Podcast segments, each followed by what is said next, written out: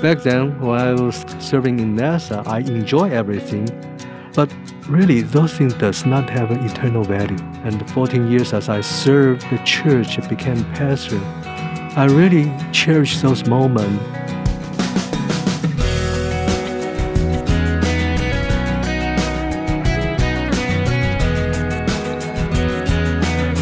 It's great to have you with us now for First Person, a weekly conversation with a guest who's been called and equipped by God to serve Christ in a unique way. This week, we turn our attention to China and learn how the Far East Broadcasting Company is making Christian disciples. We'll talk with Dr. James Wong of FEBC. First, though, a reminder to use our new smartphone app to listen to and not miss any of our programs. Available free in both the Apple and Android platforms, First Person Interview will allow you to download and take programs with you on the go. Download the app for free from your app store at your convenience. And along with our webpage, firstpersoninterview.com, I invite you to like our Facebook page as well. It's facebook.com slash firstpersoninterview, and there you can leave your comments and read the comments of other listeners as well. James Wong has a very interesting story of how God has led in his life. For many years, he built robots for NASA, machines that are still used in space today. Then he became a pastor, and now he is the executive director of Chinese ministries at the Far East Broadcasting Company.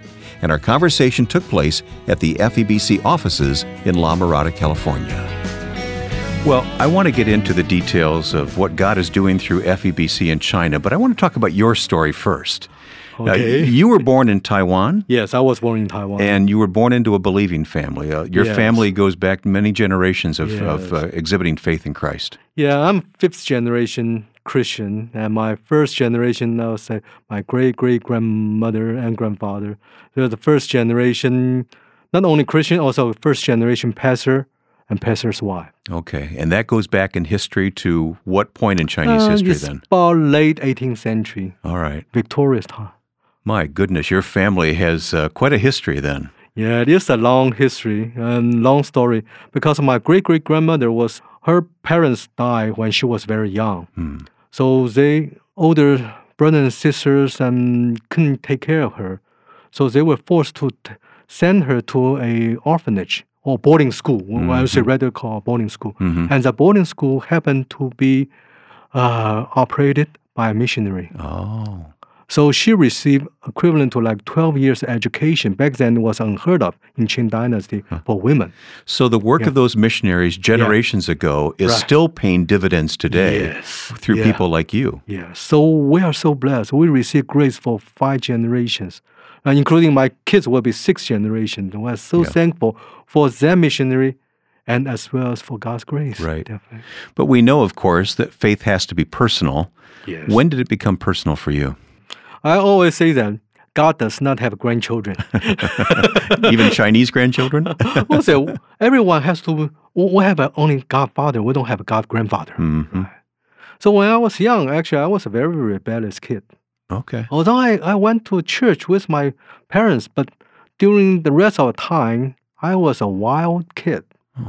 When I was in, in, I would say, junior high time, actually, some of those, uh, go to a, a, a group of very bad friends. After school, we went out to some orchid and we actually steal things and do bad things. Oh. Then, in the last semester of in junior high, and someone invited me to join the church's uh, youth group.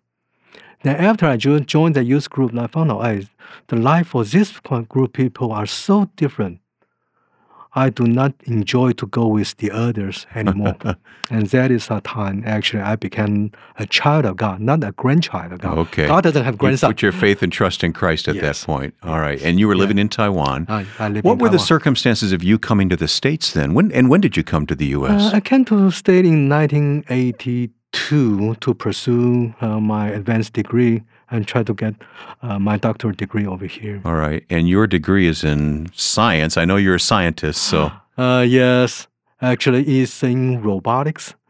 Um, my major was in electrical engineering. So when I was doing my when I was doing my robotics uh, doctoral research, I focused on robotics control. okay. And then after that happened, NASA needs someone uh, in this area to start up a robotics lab.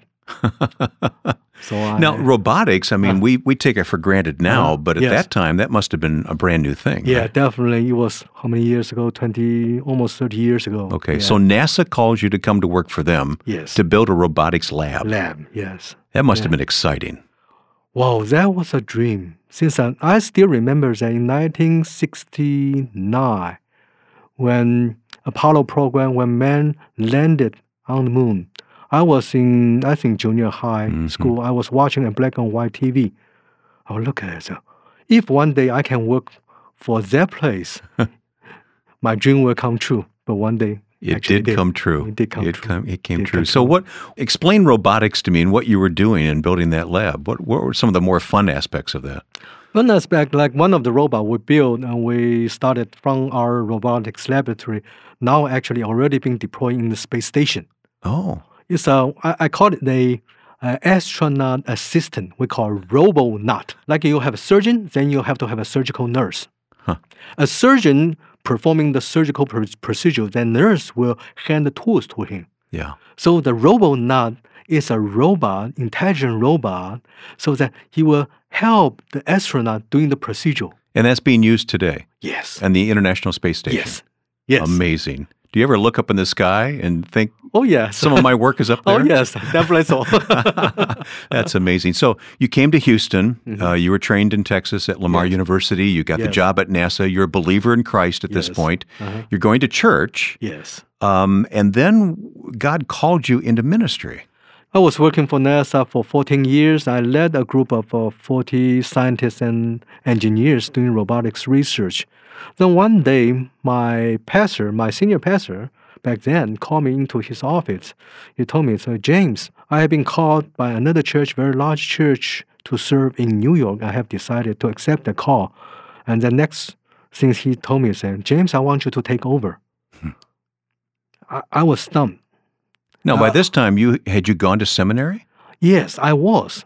You'd gone to. Dallas Theological Seminary. Yes, at that time, Dallas Theological Seminary already started their Houston campus. Oh, so, so I was able to take most of courses uh, in Houston, and then just in summer and winter time, I drive to to uh, Dallas and take more Were, courses. the, were you the only scientist in seminary? Do you think? well, actually, I noticed that quite a few, quite a few. Uh, in my class, I would say at least half of them are engineering or science major. really? Yes, for some reason. Yeah. You think of, of scientists being opposed to uh, to the scripture and to you know the things of the Lord, but you weren't. astronaut back then, well, those astronauts I know, at least half of them actively involved in church. All right. So really depends how you see it. Now, Yeah. what I, the environment I was in, what I see is a science and and the faith is not in conflict at all. hmm Did you accept the call as pastor of that church? My imme- immediate response was that, oh, oh, Pastor Kwang, you've been you've been pastor for for people for 15 years, 14 years. I've been a pastor for robots for 14 years. robots and people are very different. robots do not talk back. But you accepted the call, didn't you? Yes, Yeah. yes. I accepted the call. And We talk a lot about God's call on this Yes. program. You felt that very keenly, didn't you? very keenly. So I gave up my really the work I love most. Hmm. And really, at that time, I read the Bible. I come to a verse in Job. It said, "The Lord gives, and Lord takes away." Yes. And suddenly, I I was shocked and said, "Yes, even I enjoyed everything I do now, but tomorrow, it could be not mine." Mm. Mm. Then I talked to my wife.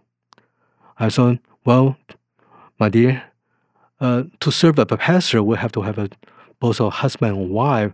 We have to have Yeah. the same mind It's and same calling. It's a right. team. hmm And so we prayed for each other and prayed together for a long time. Finally, her response is, um, Well, okay, calling is yours. I didn't hear that, Oh. but obedience is mine. oh, bless her heart. Wow.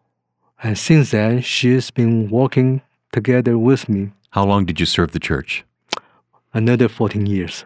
Any regrets when you became a pastor looking back on what you did give up, though? Never, never regret a single bit. Back then, when I was um, serving in NASA, I enjoy everything, um, but really, those things does not have an eternal value. And 14 years as I served the church, became pastor, I really cherish those moments when a newborn baby was just born. The first one they see their mom, the second one see their dad, the third one they see me, The pastor. the pastor. I will hold them in my arm, bless them, pray for them, and bless their whole life. And then for many times, I also hold hand for some seniors going home as I hold their hand, sing amazing grace to them, and see they are smiling going home. Nothing can trade with that. This conversation with Dr. James Wong about ministry in China will continue in just a moment. This weekly program is produced in cooperation with the Far East Broadcasting Company. Together, we are committed to telling the stories of Christ at work in the nations of the world. FEBC broadcasts the gospel in nearly 50 of those countries, reaching people in over 100 languages, introducing them to God's love and discipling them through God's Word. To learn more about FEBC and its broadcasts, please visit firstpersoninterview.com and click the banner FEBC. That's firstpersoninterview.com. My guest on First Person today is my friend, Dr. James Wong. James is Executive Director of Chinese Ministries at the Far East Broadcasting Company. We are actually in the studios of FEBC in La Mirada, California. And a great privilege to sit here and talk with my friend James today, who, uh, as we've established, uh, started out as a trained scientist working in robotics and then became a pastor. Yes. And then at some point, God called you from the pastorate to Southern California to this ministry called the Far East Broadcasting Broadcasting. Company. How much did you know about FEBC before you came here? I knew FEBC pretty well because I, while as well I was a pastor, I served as a, a volunteer in FEBC Chinese ministry for about the same time, about 14 years. So you've always been conscious about reaching back to the countries of Ch- China and Taiwan to Yes. in ministry. And at the same time, actually, I go back to China and reach out to people and share the, the good news and my personal experience, how God has worked on me with the people over there. Mm-hmm.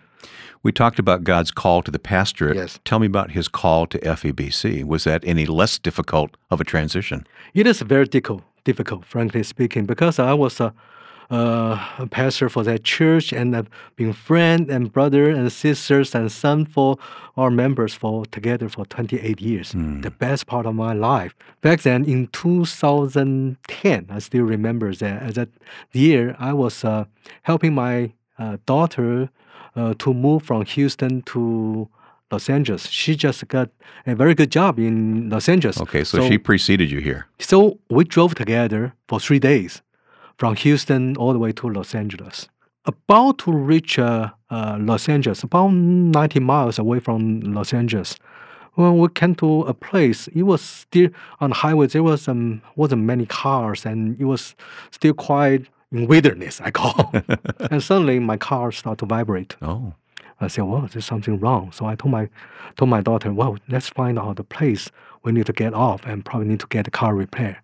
And then at the same time, not only my car vibrates, my phone also vibrates.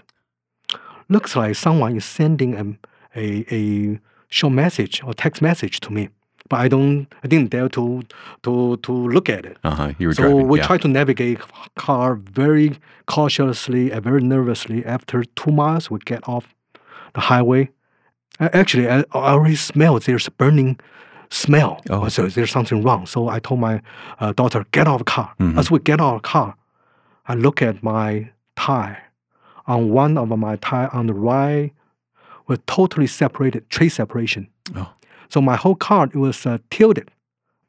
So how can I get off a highway for two miles and stop over here? Not only that, when I look up, I parked in right in front of a Goodyear. the tire shop was right there. Tire shop, right in front of tire shop, Yeah. right in front of tire shop. So I went into a tire shop. I asked them, "So can you fix my tire?" They said, "Well, no problem. But did you just look at that? We are a truck tire shop. Oh.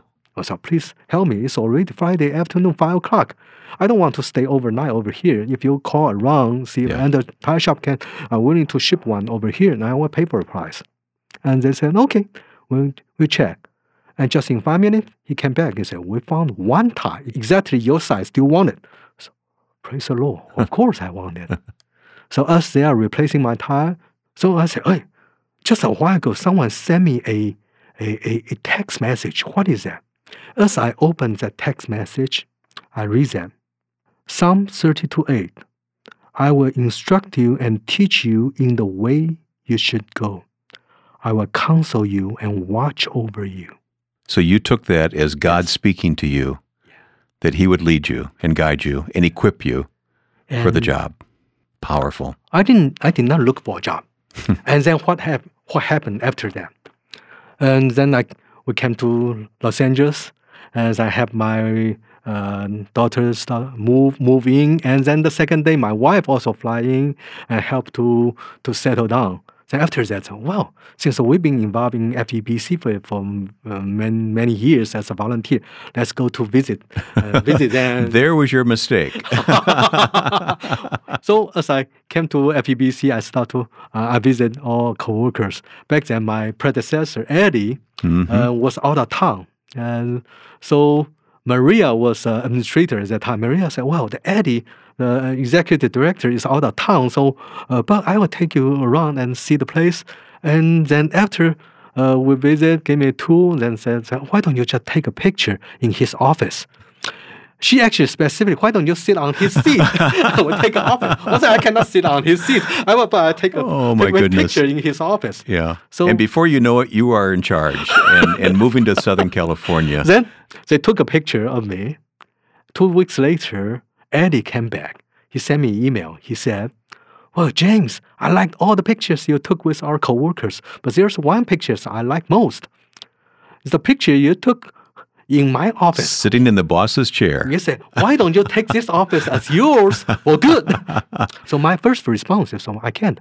My wife is a pharmacist in Houston, hmm and the pharmacy license uh, is only in Texas, um, but California does not take Texas license. I, I told him, well, since my wife is working in Texas and she doesn't really want to move out until she retire over here. So I told him the earliest my wife will retire will be 2013. Hmm. So I really just politely declined in this mm-hmm. way. The next email Eddie sent me said, Well, the timing is just good. I prepared to retire in 2014. God had already decided where you should go next, hadn't he? I, I want to talk about uh, the ministry of FEBC, Yes. Chinese Department. Yes. And uh, I know you have such a heart for the country of China. It is such a huge country, and we know, we just know there's so many believers there. Yes. What is FEBC able to do? Just give me the highlights of what's going on ministry wise. Yes, I would say the first part is let uh, uh, let's look back in history. Uh, Chinese ministry FEBC have been serving China for 66 years. 66 years. The same year as a new China, communist China, China start to uh, establish a new government Yeah. in China. Late 40s, 49, maybe? 49. 49, yeah. That was exactly the same year we start to broadcast okay. in China. That was a God thing too, wasn't it? And understand there was no response for a long time. For a long time, there was no response, especially during Cultural Revolution. Use of the persecution everywhere, the uh, the pastor being arrested and put into to, to the labor camp, and believers, all the Bible were confiscated, Yeah. and we even broadcast, read word by word of the whole Bible, hmm so people over there can copy it down. I've heard stories about that. It's Yeah. amazing. And this the radio signal, shortwave into Yes. China, was jammed by the government. Yeah, actually, not long ago, I was just met a, a guy that said, now he's a believer. He said, back then, my job was actually jamming your signal. I was head of that radio station, jam your signal. He was the anti-broadcaster. Oh, yes. Yeah, right, right. But but uh, there's no jamming going on today. No. Shortwave penetrates, but it's Right. not just shortwave radio that FEBC does. You have now with the internet, that's opened up new possibilities, Not- even in China. Yeah, not only we have a shortwave, and now we also have AM broadcast. And then from AM broadcast, now we expanded to internet and the smartphone. Okay. especially for coastal area in the bigger bigger cities. Younger people no longer own a shortwave radio. hmm Uh, even very uh, small percentage of them are listening to AM radio. They probably listen to FM radio because the sound quality is much better. Yes. So I would say the listenership for for AM and shortwave are gradually moving into rural area and uh, minority tribal areas. So you're using the Yeah. the internet as a Yeah. as a radio platform Yes. now. So for radio broadcast nowadays, we redefine it. It's we're broadcasting the network. hmm So the broadcasting is not only radio broadcasting, also the webcasting. So what, what I would say, I believe that we develop about 80% of our traffic through internet and Yeah. smartphone. And you track the listenership very Yes. carefully. How many Yes. people are are are listening? Through internet, we can very safely to say, say that about every month we have about 10 million uh, clicks to to browse our web. Every month, Uh-huh. 10 million clicks, Clicks. Uh, on on the Ministry of Correct. FEBC Yeah. on the website. Chinese ministry. 10 million every Uh, month. How many downloads? and about 1 million downloads every month. Every month. those are, those numbers are astounding. broadcasting the gospel message. Really, we should redefine it broadly, casting the Right. network. Well, the internet's the Yes, world's so- most powerful transmitter, right? definitely. Yeah. yeah, But it extends even to to an online seminary. yes, How many Yes. students enrolled in the seminary? yeah. So uh, through the internet and through radio broadcast, we have Liangyou Inter uh, Theological Seminary. So far, we have about fourteen thousand registered students for in the past thirty four years. And currently, active students about 3,400. But you don't really know how many people are utilizing the seminary materials, do you? Uh, listening to them, I would say probably 10 times more. Wow. So 3,400 current students, registered student doing homework. I wish we had more time to tell all these stories. They are incredible stories, James. But just mm-hmm. briefly, mm-hmm. why is the Chinese government allowing this ministry to flourish like this? Well, actually, over years, they see that it's also a positive factor for the stable society. They have seen that we broadcast so many programs talking about how to keep a good family life, how to be honest, how do you how do you deal with uh, uh, all the issues in your workplace All based in scripture. based on scripture. But we don't have to. Sometimes we don't have to specifically quote the scripture. Sure. They know that what we do is good for the society, for the whole society. Hmm. So I would say in the past 30 years, they don't jam, the government doesn't jam our program anymore. Hmm. They think, they consider it is a good factor for the whole society now. You must be grateful to God for the opportunity you have. Definitely so. Definitely so. Yeah. The ministry of Far East Broadcasting Company in places like China continues to grow as Christ is proclaimed. Our guest has been James Wong, Executive Director of Chinese Ministries at FEBC, and there's more information at firstpersoninterview.com. While we talk with a variety of guests and ministries each week, our association with the Far East Broadcasting Company is largely what makes this program possible. And now the daily audio feature FEBC Today can be heard on many stations. Each day, Ed Cannon, president, joins me in the studio to tell the stories of lives transformed by the power of the gospel as proclaimed by FEBC and local language radio programs. To listen to a sample, go to firstpersoninterview.com and click on the FEBC banner. Next week, we'll talk about caring for orphans in this world. Now, with thanks to my friend and producer Joe Carlson, I'm Wayne Shepherd. Join us next time for First Person.